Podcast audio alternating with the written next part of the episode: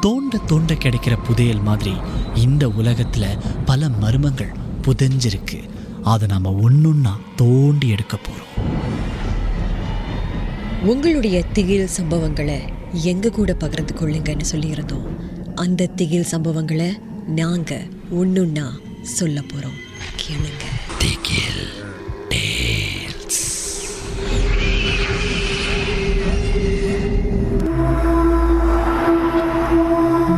கூட.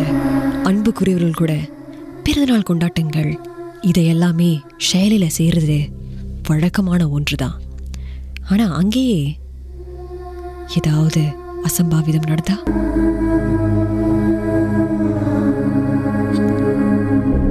வணக்கம். என் பேர் சிவா. ஒரு முறை என் நண்பர்கள்லாம் எனக்காக என் பிறந்தநாளை கொண்டாடணும் அப்படிங்கிறதுக்காக ஒரு ஷேலையை புக் செய்திருந்தாங்க. அந்த வீட்டுக்கு போகும்போது என்னடா இது ரொம்ப இருட்டாக இருக்கே? சுற்றி காடாக இருக்கே? அப்படின்னு எனக்கு ஒரு சந்தேகம் வந்துச்சு. பரவாயில்ல என் கூட பத்து பேர் இருக்காங்க. எனக்கு என்ன பயம்? அப்படின்னு நான் போயிட்டேன்.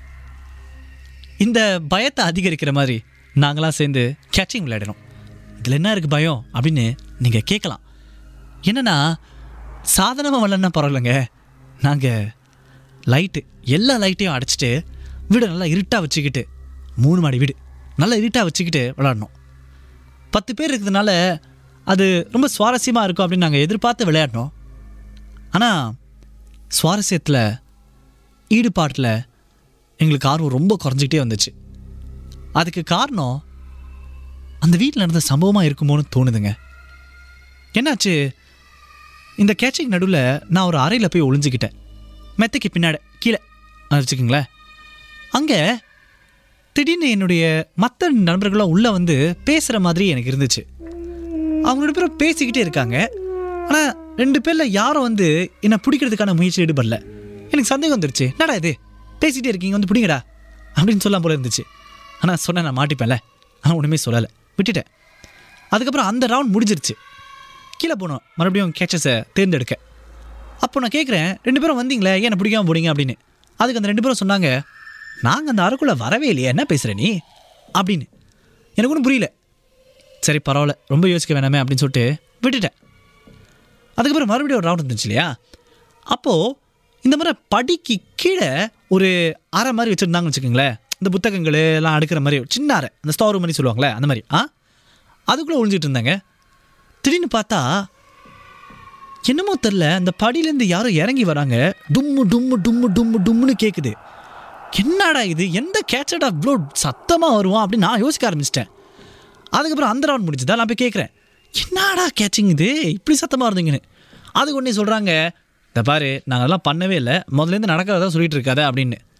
எனக்கு அப்போ தான் ஒரு சந்தேகம் வந்துச்சு. நாம் இதை கற்பனை பண்ணுறோமா இல்லை நம்மளை சுற்றி நடக்குதா? அப்படின்னு. சரி பரவாயில்ல. இந்த முறை நாம் கேட்சராக இருப்போம் அப்படின்னு சொல்லிட்டு இறங்கினேங்க விளையாட்டில் அப்போது இந்த வீட்டில் இருக்கிற பல அறைகளில் நம்ம உள்ளே போயிட்டு வரலாம். ஒரு எட்டு பத்து அறை இருக்கும். அவ்வளோ பெரிய வீடுல ஆனால் ஒரே ஒரு அறை மட்டும் பூட்டி இருக்குது. அதுக்குள்ளே போக முடியாது அப்படின்னு ஆரம்பத்துலேயே சொல்லிட்டாங்க எங்ககிட்ட. நான் நினச்சேன் சும்மா கதை விடுறாங்க. இந்த அறைக்குள்ளே ரெண்டு மூணு பேர் ஒழிஞ்சிட்டு இருக்காங்க. அதுக்கு தான் அப்படி சொல்கிறாங்களோ அப்படின்ட்டு. நான் என்ன பண்ணேன் அந்த அறையை நோக்கி போகும்போது டும்மு டும்மு டும்முன்னு தட்டினேன். உள்ளே இருக்கிறவங்கள பயம் கட்டுறதுக்காக. அதுக்கப்புறம் பாருங்கள் உள்ளே இருந்து டும்மு டும்மு டும்முன்னு சத்தம் கேட்குது பயப்படுவேனா? கதவு திறக்க முயற்சி பண்ணேன் ஆனால் அது பூட்டி இருந்துச்சு. சரி பரவாயில்ல பழிச்சு போட்ட பிள்ளைங்க அப்படின்னு சொல்லிட்டு நான் விட்டுட்டேன். அந்த ரவுண்டும் புரிஞ்சுதுல? அப்போது நண்பர்கள்கிட்ட கேட்டேன் யார் அந்த அறையில் ஒழிஞ்சிட்டு இருந்தீங்க? டும்மு டும்மு டும்முன்னு சத்தம் கேட்குது ஆனால் வெளியே வர மாட்டீங்க நல்லா பூட்டி வச்சுக்கிட்டு ஆ ஏமாத்துறீங்களா? அப்படின்னு. அப்போ என்னுடைய நண்பர்கள் சொன்னாங்க விளாடாத அந்த அறை பூட்டி இருக்கு அதுக்குள்ளே யாரும் போகக்கூடாது அப்படிங்கிறது உத்தரவு. நீ எப்படி அதை தட்டின? அதுலேருந்து சத்தம் வருதுன்றானே எனக்கு அப்போதாங்க பயம் உண்மையிலே வர ஆரம்பிச்சிருச்சு.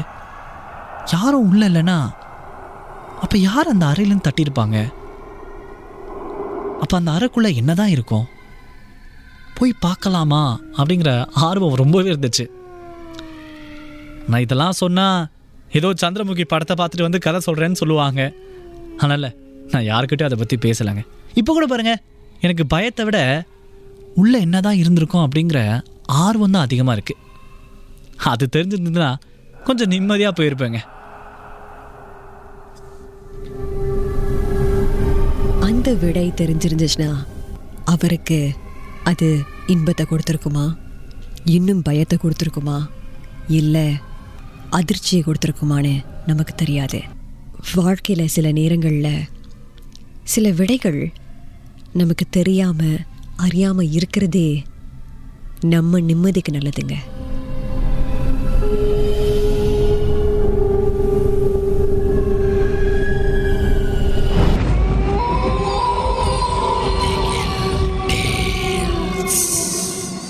இந்த உண்மை சம்பவங்கள் உங்களுக்கு ஒரு பொழுதுபோக்காக அமையணுக்காக தான் தயாரிக்கப்பட்டிருக்கு. அப்படி இதை கேட்கும்போது உங்களுக்கு ரொம்ப பயமா இருந்துச்சுன்னா தொடர்ந்து மற்ற மற்ற பாகங்களை கேட்காதீங்க. திகில்.